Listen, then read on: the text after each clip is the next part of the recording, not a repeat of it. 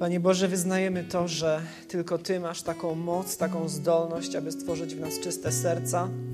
Panie, przychodzimy dzisiaj do Ciebie całkowicie zależni od Twojej łaski i od Twojego działania.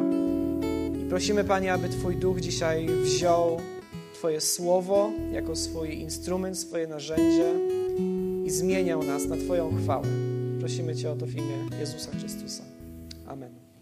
Tak rzeczywiście, jak zapowiadałem tydzień temu i jak też pastor powiedział, dzisiaj zaczynamy nową serię zatytułowaną Wierni aż do końca, w której będziemy omawiać Księgę Objawienia, znaną też jako Apokalipsa Jana. Tymi dwoma określeniami będę się posługiwał naprzemiennie.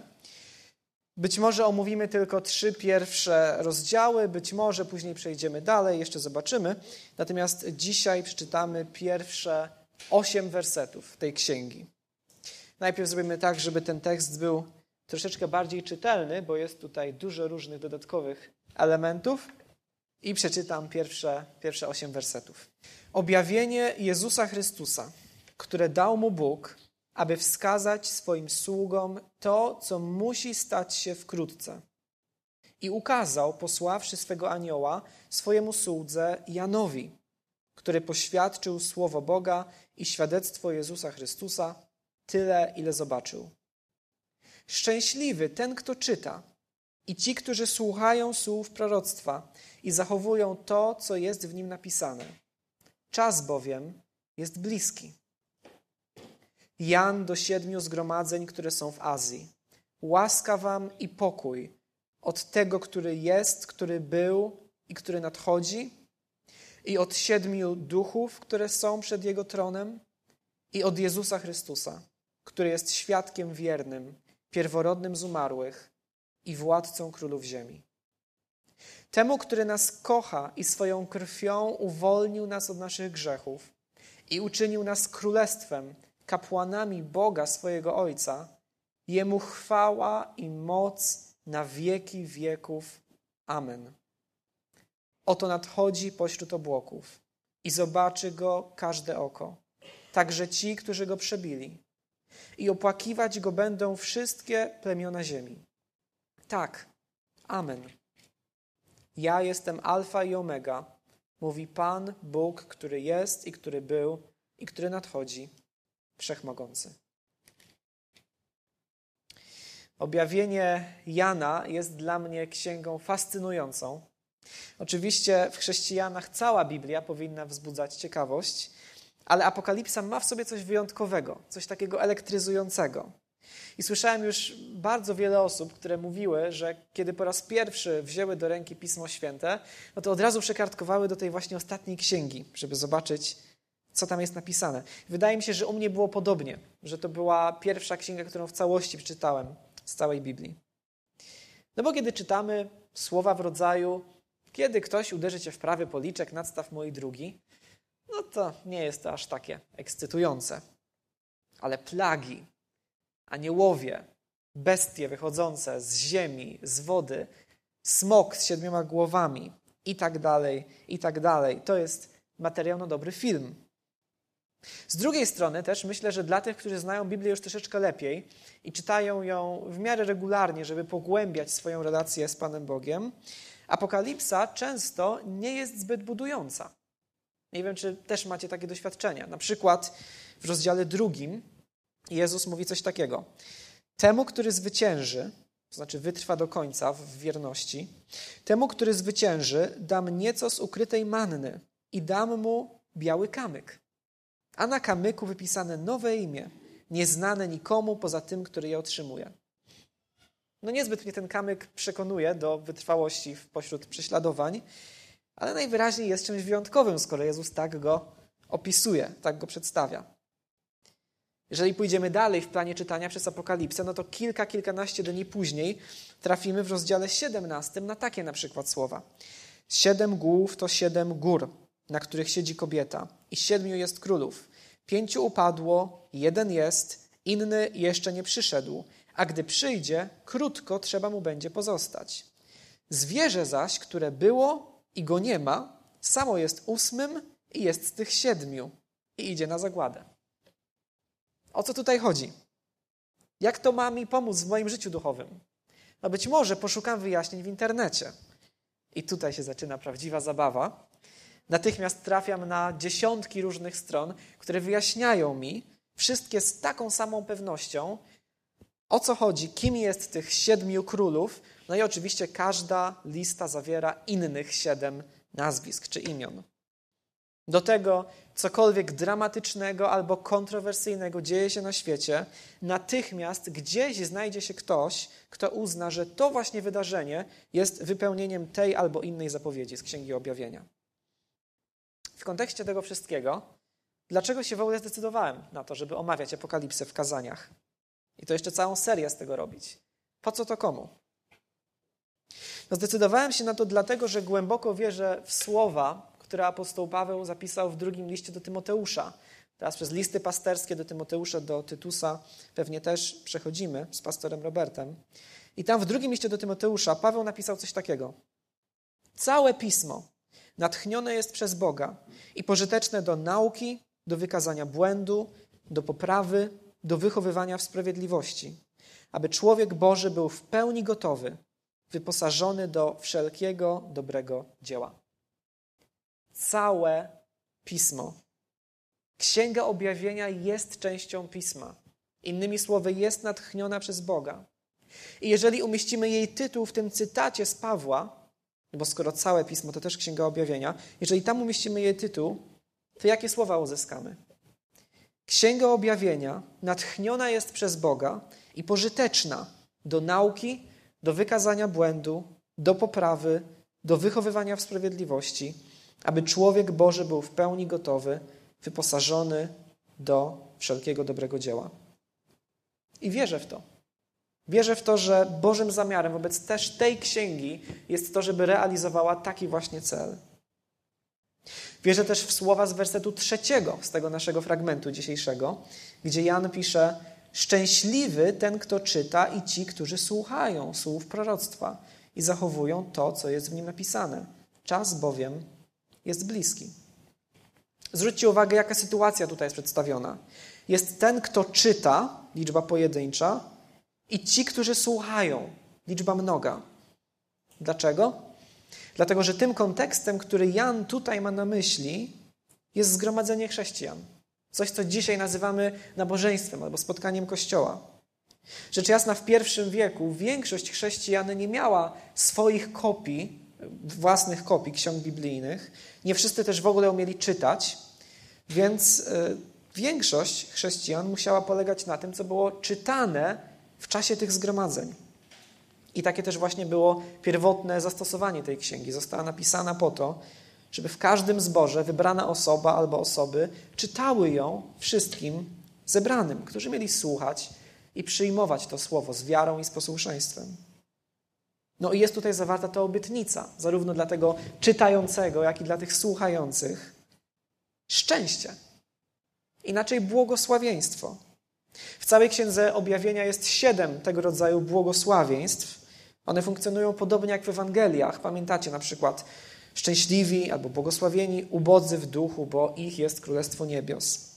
Więc te błogosławieństwa z jednej strony wyrażają Boże oczekiwania, ale z drugiej też opisują szczęście tych, którzy te oczekiwania spełniają albo inaczej pasują do tego opisu, który jest tam zawarty. I chcę dzisiaj powiedzieć, że pragnę dla siebie, dla nas wszystkich tego błogosławieństwa, o którym Jan tutaj pisze, które płynie z poznawania całej Biblii, ale także tej księgi. To jest jej celem. Nie jest celem Księgi Objawienia po prostu zaspokojenie ciekawości dotyczącej końca świata czy czegokolwiek jeszcze.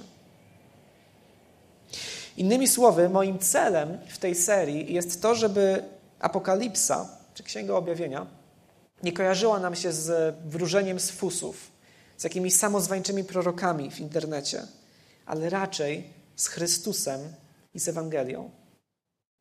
Chciałbym w Waszych oczach, w Waszym sposobie myślenia o tej księdze umieścić ją tam, gdzie jest jej miejsce, to znaczy w kościele. I myślę, że nie ma lepszego sposobu na to, żeby to zrobić, niż omawianie jej treści, na przykład w kazaniach. Te pierwsze wersety, pierwsze osiem wersetów y, są pewnym wprowadzeniem do całej księgi. To dzisiejsze kazanie też jest pewnym wprowadzeniem do całej tej naszej serii. Więc co jeszcze możemy zauważyć na temat tej księgi w tych, w tych pierwszych dwóch zdaniach, w pierwszych y, dwóch wersetach? No przede wszystkim widzimy, jak ona zostaje określona na samym początku. W pierwszym wersecie, pierwsze słowa. Objawienie Jezusa Chrystusa. To objawienie to jest tłumaczenie greckiego słowa apokalipsis. Od niego pochodzi nasze polskie apokalipsa.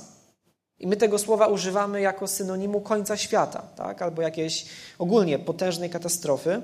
Ale tutaj chodzi właśnie o objawienie, o odsłonięcie, o, o ujawnienie czegoś, co przedtem było zakryte. Dalej czytamy, że to jest objawienie Jezusa Chrystusa.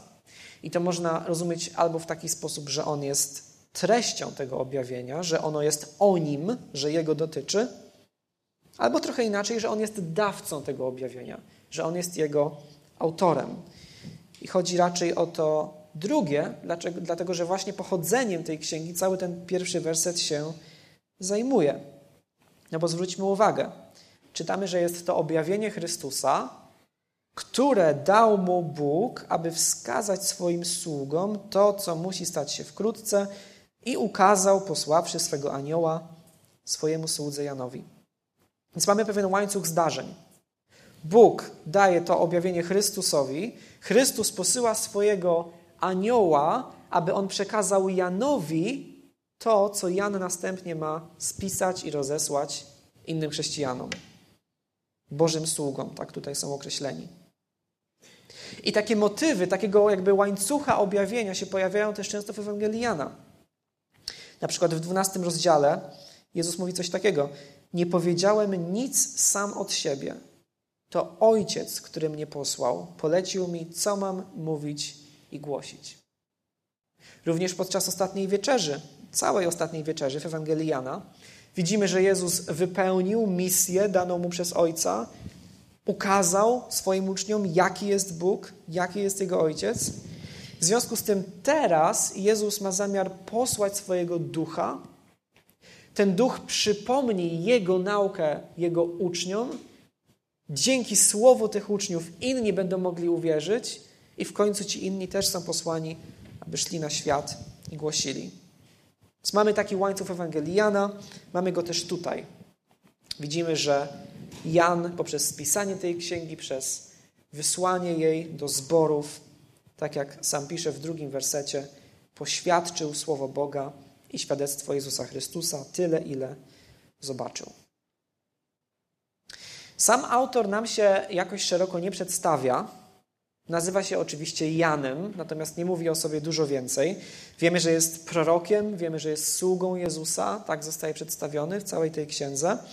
Najstarsza tradycja, jaką dysponujemy, mówi, że tym Janem jest apostoł Jan jeden z dwunastu, który też napisał Ewangelię i napisał trzy listy. I uważam, że tak właśnie jest. Niektórzy mogą to podważać, ale będę to zakładać i dzisiaj, i w kolejnych kazaniach. Jeżeli ktoś chciałby więcej o tym autorstwie księgi porozmawiać, to, to zachęcam.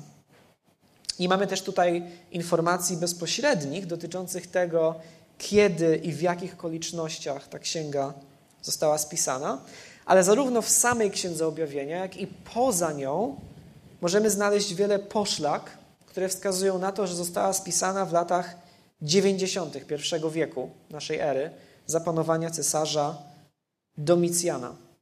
I znowu niektórzy to podważają, proponują wcześniejszą datę, ale co do tego tematu, to też możemy ewentualnie do niego wrócić po nabożeństwie.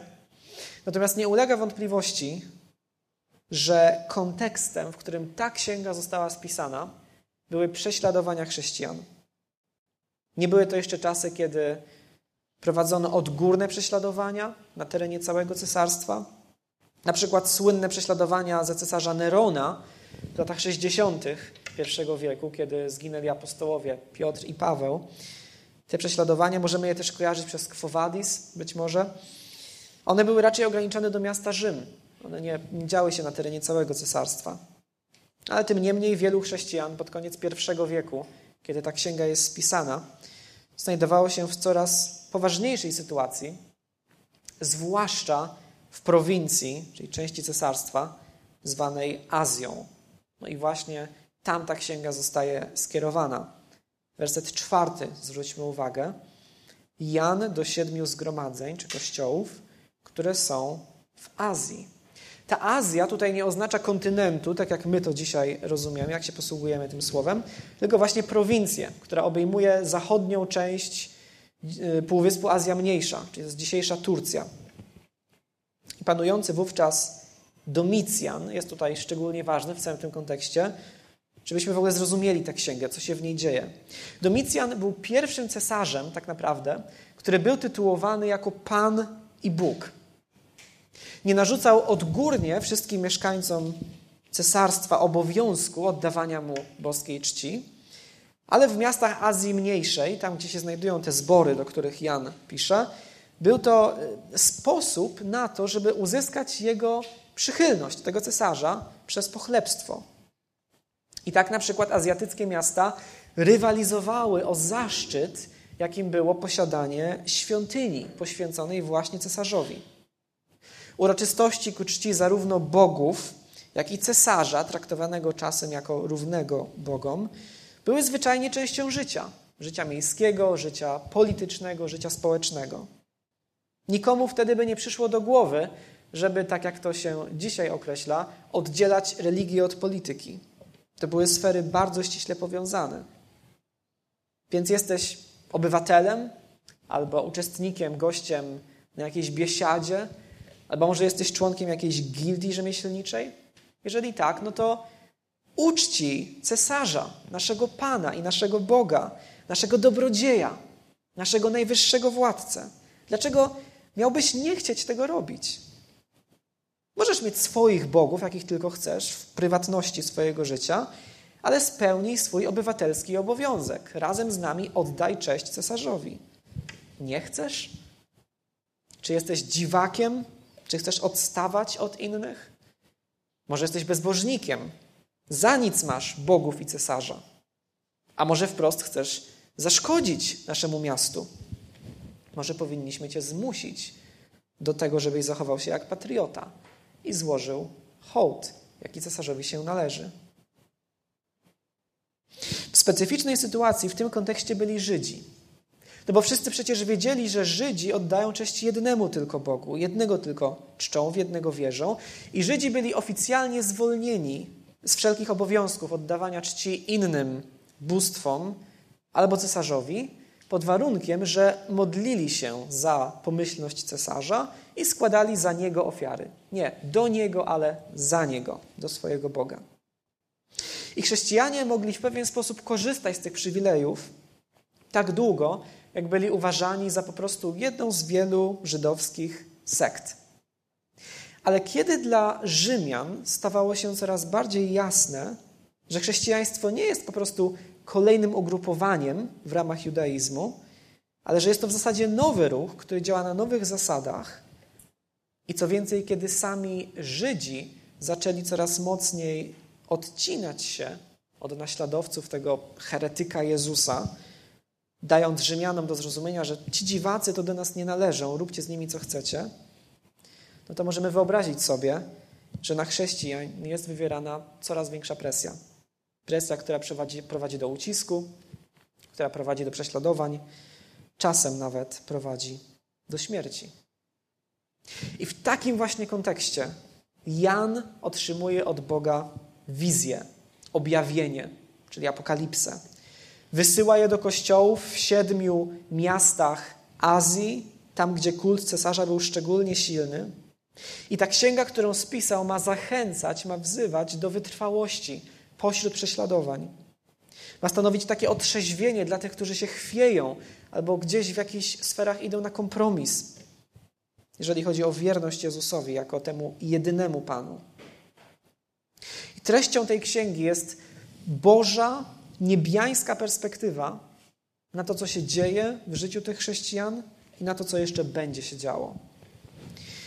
I tak rozdziały pierwszy do trzeciego jest to pewien wstęp, wprowadzenie do wizji i też listy do każdego z tych siedmiu zborów z osobna, odnoszące się do sytuacji każdego z nich. Następnie rozdziały 4 do 22, to jest właśnie objawienie. Objawienie tego, że Bóg panuje nad historią świata i że pomimo całego chaosu, który ma miejsce, On prowadzi tę historię do wyznaczonego przez siebie celu, którym jest powtórne przyjście Chrystusa, ukaranie zła i ustanowienie wiecznego królestwa. Więc jest źle, mówi Chrystus przez Jana. Będzie jeszcze gorzej. Ale Chrystus nie przestaje być dobry. Bóg nie przestaje być dobry, więc ty nie przestawaj być Jemu wierny. I zacząłem od tego, że Apokalipsa jest księgą przeznaczoną dla nas, dla całego Kościoła. Jej przesłanie jest uniwersalne. Ale teraz chciałbym też zwrócić uwagę na to, że chociaż powstała też dla nas, to pierwotnie nie została napisana do nas. I to jest bardzo, bardzo ważne. Pierwotnymi odbiorcami tej księgi nie byli Polacy żyjący w XXI wieku, ale chrześcijanie żyjący w Azji w wieku I.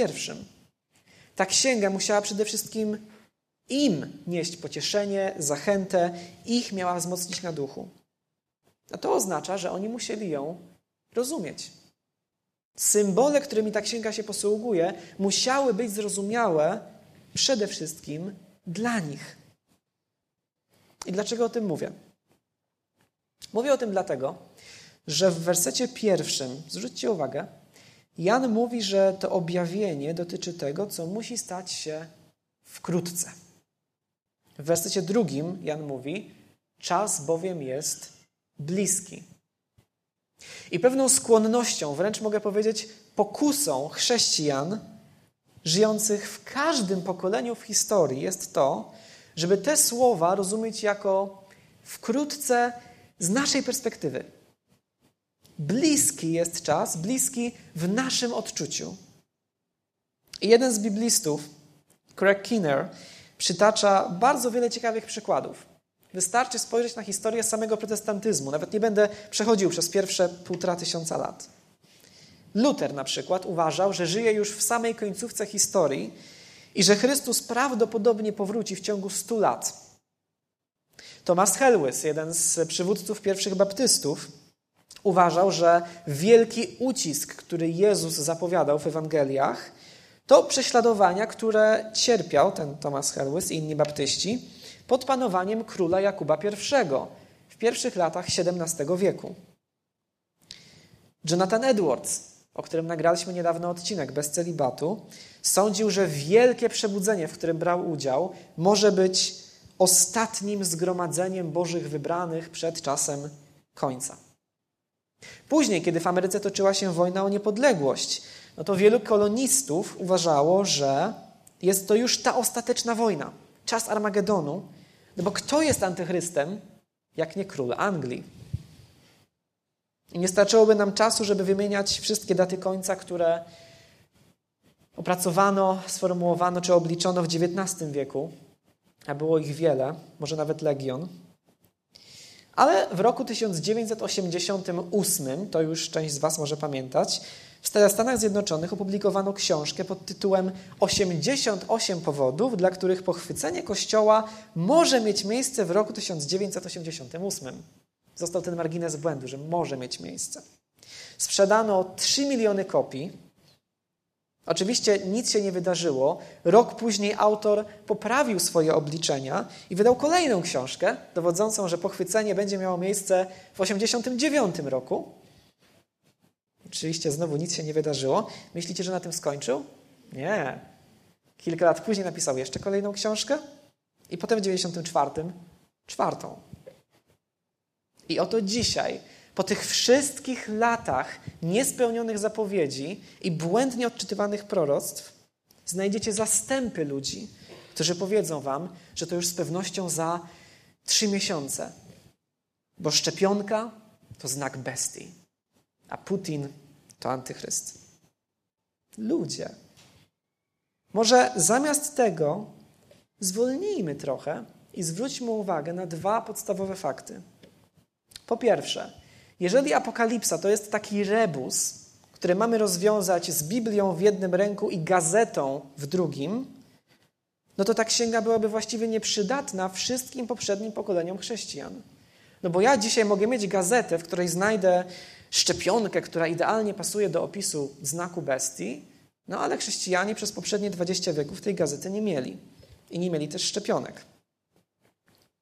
Po drugie, te słowa, że musi stać się wkrótce, że czas jest bliski, one zostały skierowane nie do nas w pierwszej kolejności, ale już do chrześcijan w pierwszym wieku. Bóg wiedział, że do powrotu Jezusa miną co najmniej kolejne dwa tysiące lat. Więc w tej bliskości, o której tutaj jest napisane, musi chodzić o coś troszeczkę innego niż no, to już za pół roku, to już w 88 albo kiedykolwiek jeszcze. No i rzeczywiście, kiedy spojrzymy na Nowy Testament, to jest wątek, do którego wracamy co jakiś czas w kazaniach i nie tylko, to odkryjemy, że w wielu miejscach, gdzie jest mowa o czasach ostatecznych, chodzi nie tyle o ostatnie siedem lat przed powrotem Jezusa, ale o ostatni etap historii zbawienia, który rozpoczął się wraz ze zmartwychwstaniem Jezusa i zesłaniem Ducha Świętego. Powróćmy do, do drugiego listu Tymoteusza, do Tymoteusza, do trzeciego rozdziału. Tam Paweł pisze coś takiego. Wiedz o tym, że w dniach ostatecznych nastaną trudne czasy. Ludzie będą samolubni, rozkochani w pieniądzu, chełpliwi, wyniośli, bluźnierczy, nieposłuszni rodzicom, niewdzięczni, niegodziwi, nieczuli, nieprzejednani, skorzy do oszczerstw, niepohamowani, okrutni, gardzący tym, co dobre, zdradzieccy, bezmyślni, nadęci, kochający przyjemności bardziej niż Boga, stwarzający pozory pobożności, lecz będący zaprzeczeniem jej mocy. Takich ludzi unikaj. Tacy ludzie byli wyzwaniem już dla Tymoteusza, do którego Paweł tutaj pisze. Tymoteusz już żył w dniach ostatecznych, które Paweł charakteryzuje w taki właśnie sposób. Podobnie możemy sobie przypomnieć, że w drugim rozdziale dzieł apostolskich, gdzie zostaje zesłany Duch Święty, Piotr przemawia i interpretuje to, co się dzieje, jako wypełnienie proroctwa Joela. Proroctwa, które mówiło: W dniach ostatecznych wyleję mego ducha na wszelkie ciało. Więc o co chodzi? Chodzi o to, że dzieło Chrystusa, Jego śmierć, Jego zmartwychwstanie wprowadziły nas w ostatni etap historii świata. Będzie się jeszcze dużo działo, owszem. Narody muszą usłyszeć Ewangelię. Szatan będzie szalał, ale już nic ważniejszego się nie wydarzy. Aż do powtórnego przyjścia Jezusa. Nic ważniejszego niż Jego śmierć i zmartwychwstanie. Jego królestwo nie jest jeszcze obecne w pełni, ale już go częściowo doświadczamy. Na krzyżu Bóg już zwyciężył i od tamtego momentu koniec świata jest bliski. Mamy każdego dnia trwać w gotowości. To już jest ostatnia prosta. I to niezależnie od tego, czy poczekamy jeszcze rok, a może tak będzie, czy jeszcze kolejne dwa tysiące lat, bo może być i tak. Więc sednem apokalipsy, kluczem do niej jest osoba i dzieło Jezusa Chrystusa. Chrystus jest sednem całej Biblii, więc nie powinno nas dziwić, że jest także sednem tej ostatniej księgi. I widzimy to też w tych kilku wersetach. Wersety czwarty i piąty zawierają pozdrowienia charakterystyczne dla listów. I tutaj Jan pisze: Łaska wam i pokój od tego, który jest, który był i który nadchodzi, czyli od Boga, od Boga Ojca, który niezmiennie trwa, jest wieczny, jest niezależny od tego, co się dzieje na świecie. Ale zwróćmy uwagę, że Jan nie mówi po prostu, który jest, który był i który będzie, chociaż mógłby ale mówi, który jest, który był i który nadchodzi. Więc w ten sposób już tutaj kieruje naszą uwagę na tę nadchodzącą ingerencję Boga w historię, o której dużo będzie w Księdze Objawienia. Bóg nadchodzi w osobie Chrystusa. I dalej Jan mówi: łaska wam i pokój od siedmiu duchów, które są przed Jego tronem. To nas może dziwić. Te słowa były różnorodnie rozumiane. Niektórzy tutaj widzą na przykład odniesienie do jakichś siedmiu najważniejszych aniołów czy archaniołów. Ja jednak stoję na stanowisku, że chodzi tutaj o Ducha Świętego. Liczba siedem, ulubiona liczba Jana w ogóle w tej księdze, oznacza pełnię, kompletność. Chodzi więc o pełnię ducha, albo o ducha, który w pełni realizuje Boże zamiary. I jest to dość nietypowy sposób na opisanie Ducha Świętego, jasne, ale mogę Wam zdradzić, że takich nietypowych rzeczy w tej księdze będzie jeszcze dużo. I nie chcę tego wątku rozwijać bardziej, ale jednym z powodów, dla których widzę w tych siedmiu duchach właśnie Ducha Świętego, jest to, że one są umieszczone, bo On jest umieszczony, między Bogiem Ojcem a Jezusem Chrystusem. Łaska i pokój płyną od Boga Ojca, od siedmiu duchów i od Jezusa Chrystusa. Więc kim jest tych siedem duchów? Myślę, że jest to opis dość specyficzny Ducha Świętego. No i właśnie Chrystusowi, jak widzimy, werset piąty i dalej, Jan poświęca tutaj najwięcej miejsca. Jezus jest świadkiem wiernym, najpierw mówi Jan. Więc Jezus jest wiarygodnym objawieniem tego, jaki jest Ojciec. Jezus przekazał nam wszystko to, co od Ojca otrzymał. Złożył o nim świadectwo przez swoje życie na ziemi, przez swoją wierność, która go doprowadziła aż do śmierci na krzyżu. Po drugie, czytamy, że Jezus jest pierworodnym z umarłych. Pierworodnym, czyli nie tyle, czy nie tylko pierwszym z kolei, ale najważniejszym, mającym rangę pierwszeństwa, za którym potem podążą inni. Jezus zmartwychwstał jako pierwszy po swojej śmierci na krzyżu, jako pierwszy z wielu, którzy potem pójdą w jego ślady. No i w końcu, teraz Jezus jest władcą królów ziemi, pisze Jan. Wielu jest na ziemi królów, jest czy był też cesarz, ale to nie on jest najwyższym władcą, nawet jeżeli mu się tak wydaje.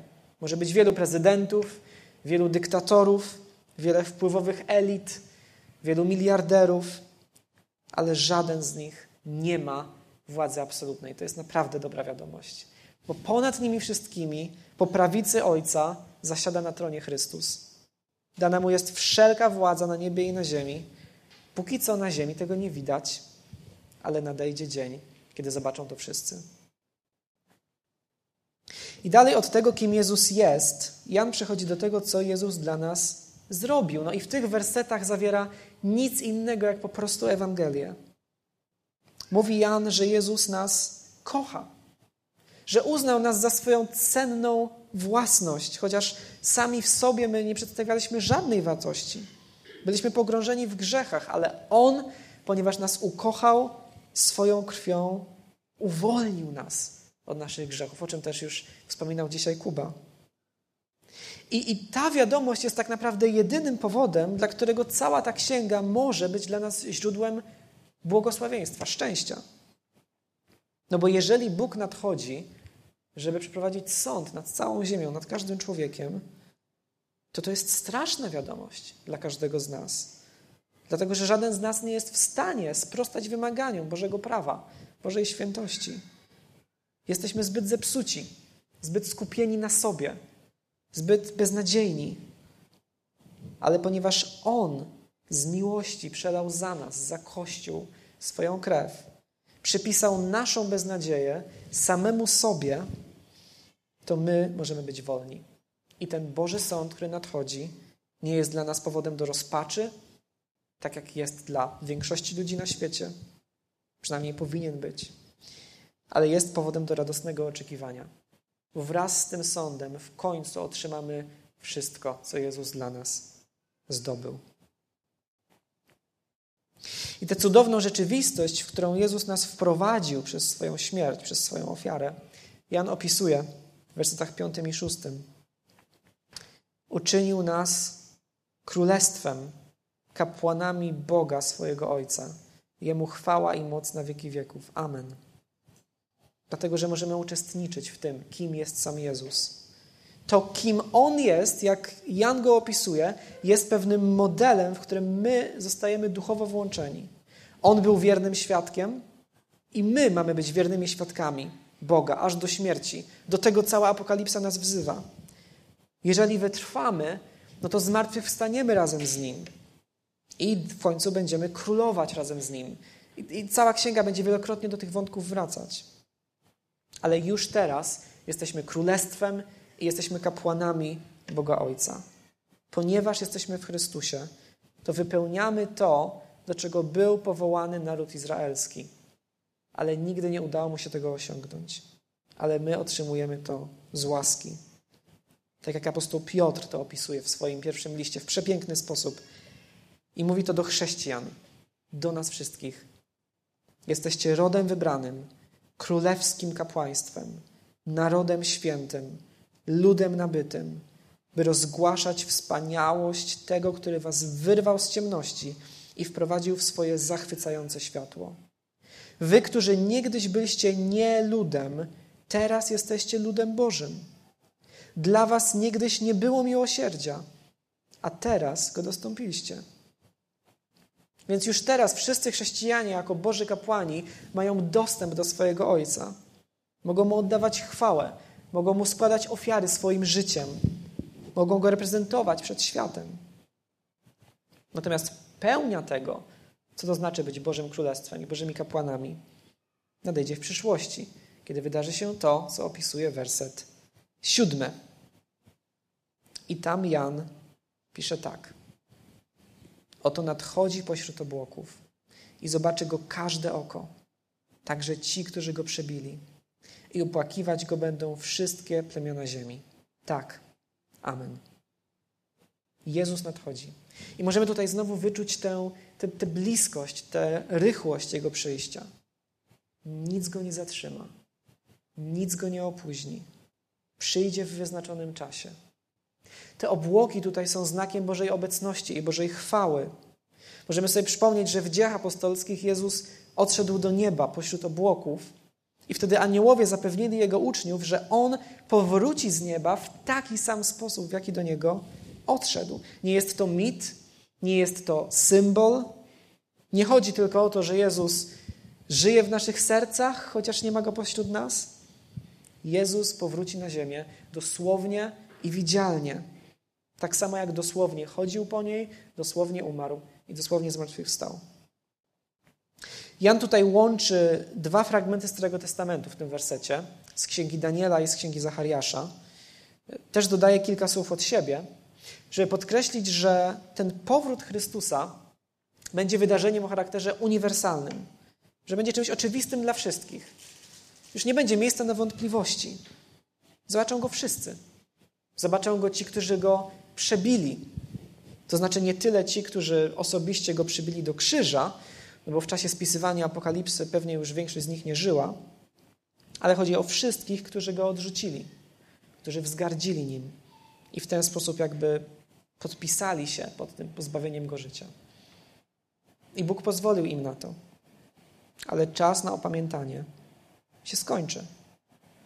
Jan mówi, że w tym dniu będą opłakiwać Jezusa wszystkie plemiona ziemi. I ponieważ jest napisane, że mają opłakiwać Jego i Jego śmierć, a nie własną zgubę, no to brzmi tak, jakby chodziło o ich nawrócenie, a nie, nie o sąd. Nie nawrócenie każdego człowieka bez wyjątku, ale o nawrócenie ludzi ze wszystkich narodów na ziemi. W księdze Zachariasza, do której tutaj Jan się odwołuje, tam w tym pierwotnym kontekście właśnie chodzi o łzy nawrócenia, o płacz z powodu opamiętania. Ale możliwe, że jednak chodzi tutaj o płacz z powodu sądu. Obydwa wątki też przewijają się w Apokalipsie. No i w końcu w ósmym wersecie, już zmierzając powoli do końca tego naszego tekstu, w ósmym wersecie przemawia sam Bóg. Ja jestem Alfa i Omega, mówi Pan Bóg, który jest i który był i który nadchodzi. Wszechmogący. Alfa i Omega, pewnie to wiemy albo domyślamy się, że są to pierwsza i ostatnia litera greckiego alfabetu, w którym ta księga została spisana. Innymi słowy, Bóg mówi: Ja jestem początkiem i końcem. Ja jestem A i Z. Ale chcę tutaj zaznaczyć coś bardzo ważnego. To sformułowanie, ja jestem alfa i omega, jest to pewien środek literacki, który nazywamy meryzmem. W meryzmie wymienia się dwa skrajne elementy jakiegoś zbioru, żeby opisać cały ten zbiór. Na przykład możemy powiedzieć, że gdzieś razem świętowały dzieci oraz starcy. I mamy tutaj na myśli wszystkich ludzi, niezależnie od wieku, a nie po prostu tylko dzieci oraz starców. I tak samo tutaj. Bóg jest początkiem i końcem, Bóg jest alfą i omegą, ale to nie oznacza po prostu, że stworzył świat na początku, teraz biernie patrzy, nic nie robi, no ale na końcu znowu wkroczy do akcji. Nie. Raczej to oznacza, że Bóg panuje nad całą historią. Od A do Z przez wszystkie litery alfabetu. Wszystko jest poddane Jego wszechmocy. Bez Jego woli, tak jak mówi Jezus w Ewangeliach, bez Jego woli nawet wróbel nie spada na ziemię.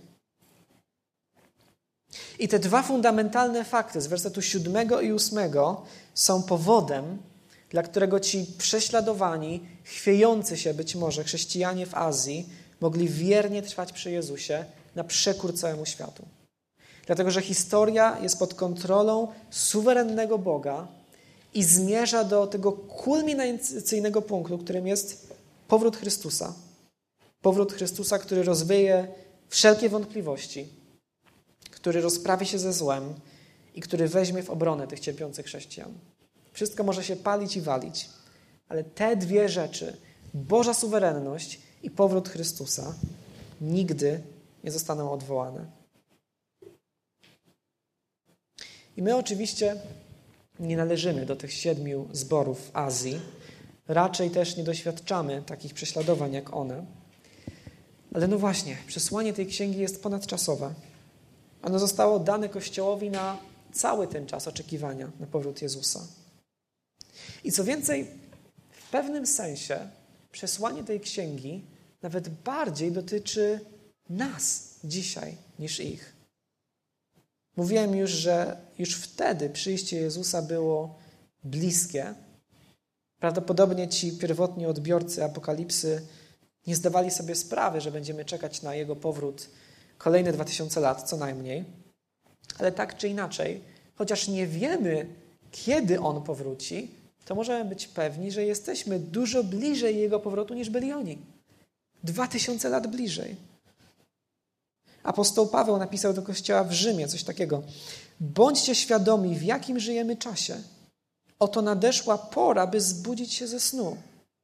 Teraz zbawienie jest bliżej nas niż wtedy, kiedy uwierzyliśmy. I on to pisze kilka lat po nawróceniu tych ludzi. My żyjemy dwa tysiące lat później. Jesteśmy naprawdę już dużo, dużo bliżej. I jest to oczywista prawda. Czas płynie, więc siłą rzeczy jesteśmy coraz bliżej. Ale czy bierzemy to pod uwagę? W jakim stopniu to, o czym mówią te pierwsze wersety Księgi Objawienia, wpływa na nasze codzienne życie? To, co uczynił dla nas Chrystus. To, jaką miłością nas obdarzył, czym nas obdarował. To, że Bóg panuje nad historią. To, że żaden samozwańczy władca nie jest w stanie pokrzyżować Jego planów. To, że Jezus powróci i zakończy historię świata, jaki znamy. To są prawdy, które głęboko wierzę, mają moc przemiany ludzkiego życia.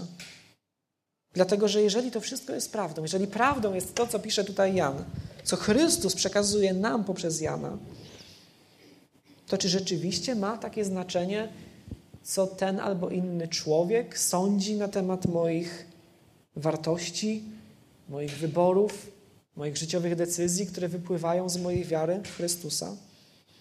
Czy to jest naprawdę takie ważne, że ktoś mnie uzna za dziwnego, odrzuci, że mnie spotkają jakieś konsekwencje wierności Bogu, nawet dotkliwe? Przecież Chrystus nadchodzi. Przecież Bóg panuje. To On określa, co jest zdrowe i normalne, a nie ten świat, który buntuje się przeciwko Niemu, który dla nas jest tak wielki, ale dla Niego nie jest niczym więcej niż ziarnko piasku. Nieposłuszeństwo tego świata jest chwilową anomalią, na którą Bóg pozwala, żeby ukazać swoją chwałę jako sędziego i jako zbawiciela. Dzięki tej anomalii, na którą Bóg teraz pozwala, my będziemy przez całą wieczność się zachwycać Bożą łaską i Bożą sprawiedliwością. Ale musimy zachować te proporcje. Musimy pamiętać, co jest tą wieczną normą, a co stanowi to chwilowe odstępstwo od normy, grzech i bunt. I wierzę, że właśnie w pamiętaniu o tym Księgu Objawienia może nam pomóc, bardzo pomóc. Pochylmy głowy do modlitwy.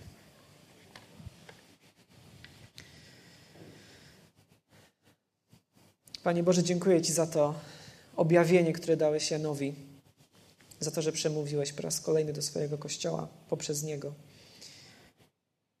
I za te niezmienne prawdy, Panie, które nam dajesz, które nam przypominasz, które objawiasz. Dziękuję Ci za to, że ta księga nie jest rebusem. Dziękuję Ci za to, że nie jest spekulacją, że nie jest prognozą, ale jest objawieniem Twoich planów i jest zbudowaniem, źródłem radości, pewności. I proszę Cię, aby tym właśnie była dla nas. I Panie Boże, proszę Cię, żebyśmy codziennie patrzyli w górę, żebyśmy codziennie przypominali sobie te fundamentalne prawdy o Tobie, o Ewangelii, żebyśmy, Panie, nie skupiali się tylko na tym, co tu i teraz, żebyś dawał nam też szerszą perspektywę i żebyśmy byli Tobie wierni aż do końca. O to Cię, Panie Boże, prosimy w imię Jezusa Chrystusa. Amen.